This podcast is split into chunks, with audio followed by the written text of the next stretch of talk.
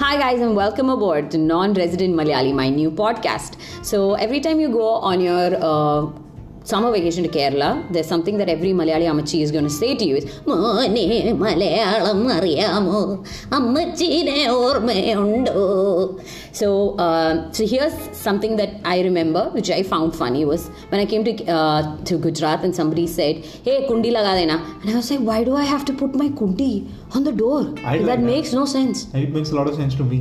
Ah, that joining me is Dr. Atul Philippos, who is another non-resident Malayali born and brought up in um, Baroda. So join us ahead for more fun conversations like this. See you soon. Bye. Your kundi on the door? Yeah, kundi laga dena jante waqt.